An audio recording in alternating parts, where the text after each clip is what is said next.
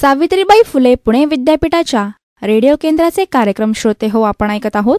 एकशे सात पॉईंट चार मेगाहट्सवर सूत सांगती कथा हरीची श्रीहरीची श्रोते हो मालिकेच्या चौदाव्या भागामध्ये आज आपण ऐकणार आहोत.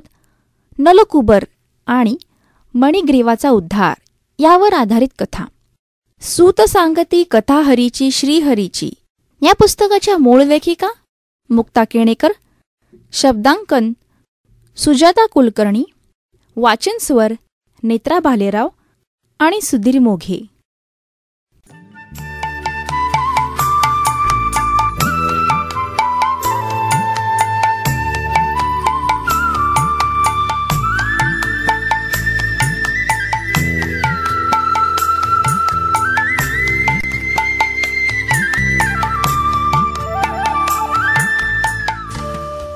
नलकुवर आणि मणिग्रीवाचा उद्धार.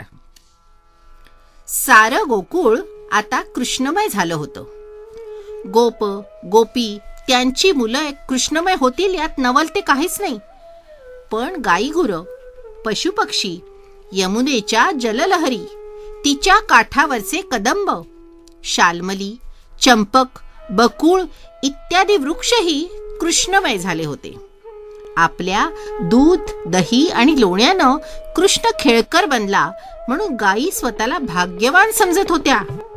कान्ह्यानं आपल्याला लोण्याचा गोळा भरवला म्हणून गवळ्यांची पोरं स्वतःला परम भाग्यवंत मानत होती. श्रीकृष्णाच्या खोड्यांचा लौकिक गावभर पसरला होता. या खोड्यांचा सगळ्यात त्रास व्हायचा तो गोपींना. नवनीताचं भांडं लपून लपून तरी त्या कुठं लपवणार? भगवंताच्या उंचीपेक्षा अधिक उंच ठिकाण तरी कुठलं असणार? शिवाय श्रीकृष्णाजवळ काठ्या दगड ही हत्यारं होतीच की भांडी फोडायला? बरं इतक्यावर भागलं नाही तर कान्हा गोपीनं दमदाटीही करायचा. गोपींच्या घराला आग लावायची धमकीही द्यायचा. मग मात्र गोपी मुकाट्याने त्याच्या हाती लोण्याचा गोळा ठेवायच्या. बरं हे लोणी दही एका कान्ह्याला देऊन चालायचं नाही तर साऱ्या गोपाळांना वाटावं लागेल. कान्ह्याच्या खोड्या सहनैनाशा झाल्या की मग गोपी यशोदेकडे गारणं घेऊन यायच्या. तिला म्हणायच्या यशोदे आवर्ग बाई तुझ्या पोराला. अगदी सळो की पळो करून सोडलं यानं. आम्ही गोकुळात राहावं की जावं आता? तूच ठरव बाई. ही तक्रार ऐकायला हा नवनीत प्रिय कान्हा शेजारीच उभा असायचा. पण त्याचं ते सोज्वळ भाव भोळ रूप पाहिलं की तावा तावानं भांडायला आलेल्या गोपी विरघळायच्या. आपल्या तक्रारीचा त्यांनाच पश्चाताप व्हायचा. बरं ते यशोदेला म्हणायच्या अगं आमच्या बोलण्यावरून तू त्याला काही शिक्षा बिक्षा करू नकोस यशोदे? अगं अखेर मूलच ते. त्यांना नाही अवखळपणा करायचा तर कोणी? आमचं चुकलं बरं का यशोदे? असं म्हणत कान्ह्याचा एक मुका घेऊन गोपी निघून जायच्या. कृष्णाच्या या खोड्यांचं वर्णन ऐकता ऐकता मंडपातील श्रोतेही कृष्णमय झालेले होते. त्यामुळे सूत महर्षी मंडपात केव्हा आले ते त्यांना समजलंच नाही. आज सूतमुनी कोणती लीला वर्णन करून सांगतात याची श्रोत्यांना उत्सुकता होती. सूत महर्षी बोलू लागले श्रोते हो श्री नारद भक्ती सूत्रांची सुरुवात अशी आहे.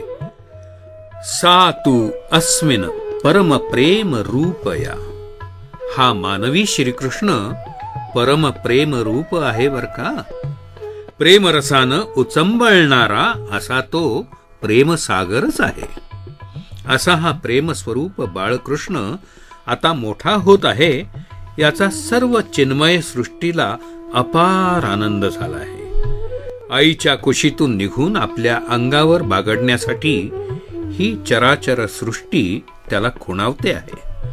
याच एक उदाहरण म्हणजे आजची ही कृष्णलीला होय.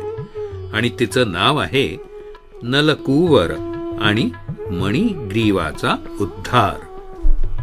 श्रोते हो पहाटेची वेळ होती. सारं गोकुळ जाग झालं होतं. गोपगोपी आपापली नेमून दिलेली कामं करू लागले. आपल्या लल्लाला पांघरुणातच सोडून यशोदा मायही उठली. आपल्या लल्लाला पांघरुणातच सोडून यशोदा मैयाही उठली. यमुनेवर स्नान करून आली. तिनं नंदी महादेवाला पाणी घातलं. तुळशी वृंदावनाला चार फेऱ्या घातल्या. मग स्वतःचा साज शृंगार केला. काजळ कुंकू झालं. अन तिनं घुसळणं मांडलं. रवी उलट सुलट फिरू लागली. ती घुसळण्याची लय यशोदेच्या अंगात भिनली. आणि एकाएकी रवी फिरायची थांबली. हात अडखळले. कारण यशोदेसमोर तिचं लाडकं कौतुक उभं होतं. यशोदेनं रवी खांबाला टेकवली. कमरेला खोवलेलं उत्तरीय मोकळं केलं. हर्षानं कृष्ण कन्हैयाला मांडीवर घेतलं. हृदयाशी घट्ट धरलं. आपला पदर त्याच्यावर पांघरुण म्हणून घातला. आणि कन्हैयानं अधासलेपणानं आपलं काम चालू केलं. त्याच्या भुकेचं पारणं फिटलं. आणि इतक्यात एक नवीन संकट समोर उभं ठाकलं. माय लेकराच्या संघर्षाला कारण ठरलं. समोरच चूल होती. तीवर दूध तापत ठेवलं होतं. ते फसाफसा उतू गेलं. चुलीत पडलं. यशोदेनं कान्ह्याला खाली ठेवलं. तटकन धावत ती दुधाकडे गेली. दूध उतरवलं. आणि मागे फिरली तर काय? उभी रवी डेरा फोडून आडवी लोळत होती. ताक लोणी सगळं सांडलं होतं. बारा वाटा वाहत होतं. आणि हे सर्व करूनही अकर्ता पळून गेला होता.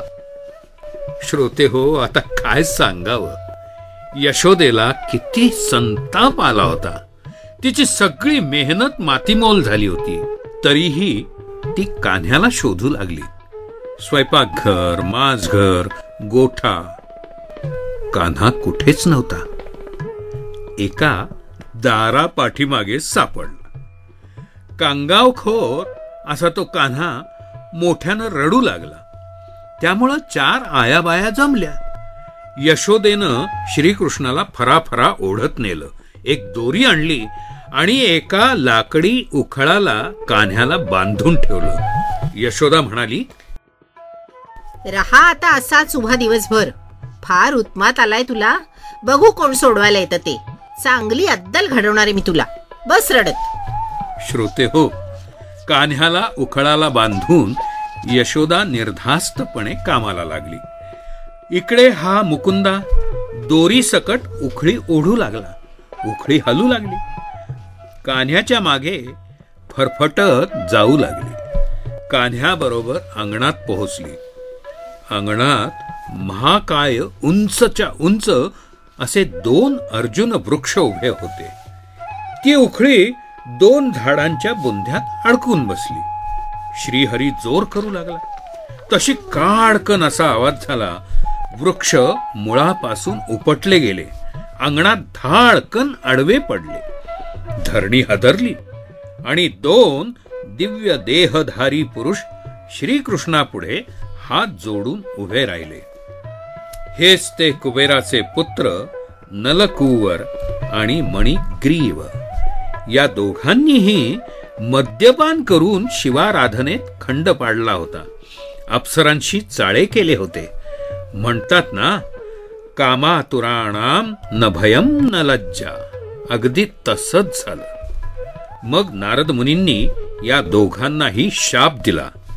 हे दोघं गोकुळात वृक्ष बनले. पण देवर्षी नारद कनवाळू होते. त्यांनी नलकुंवर आणि मणिग्रीवांचा उद्धार कृष्णाच्या पदस्पर्शाशी जोडला. आणि श्रोते हो उद्धार होताच ते दोघही श्रीकृष्णचरणी लीन झाले. हरये नमः हरये नमः हरये नमः।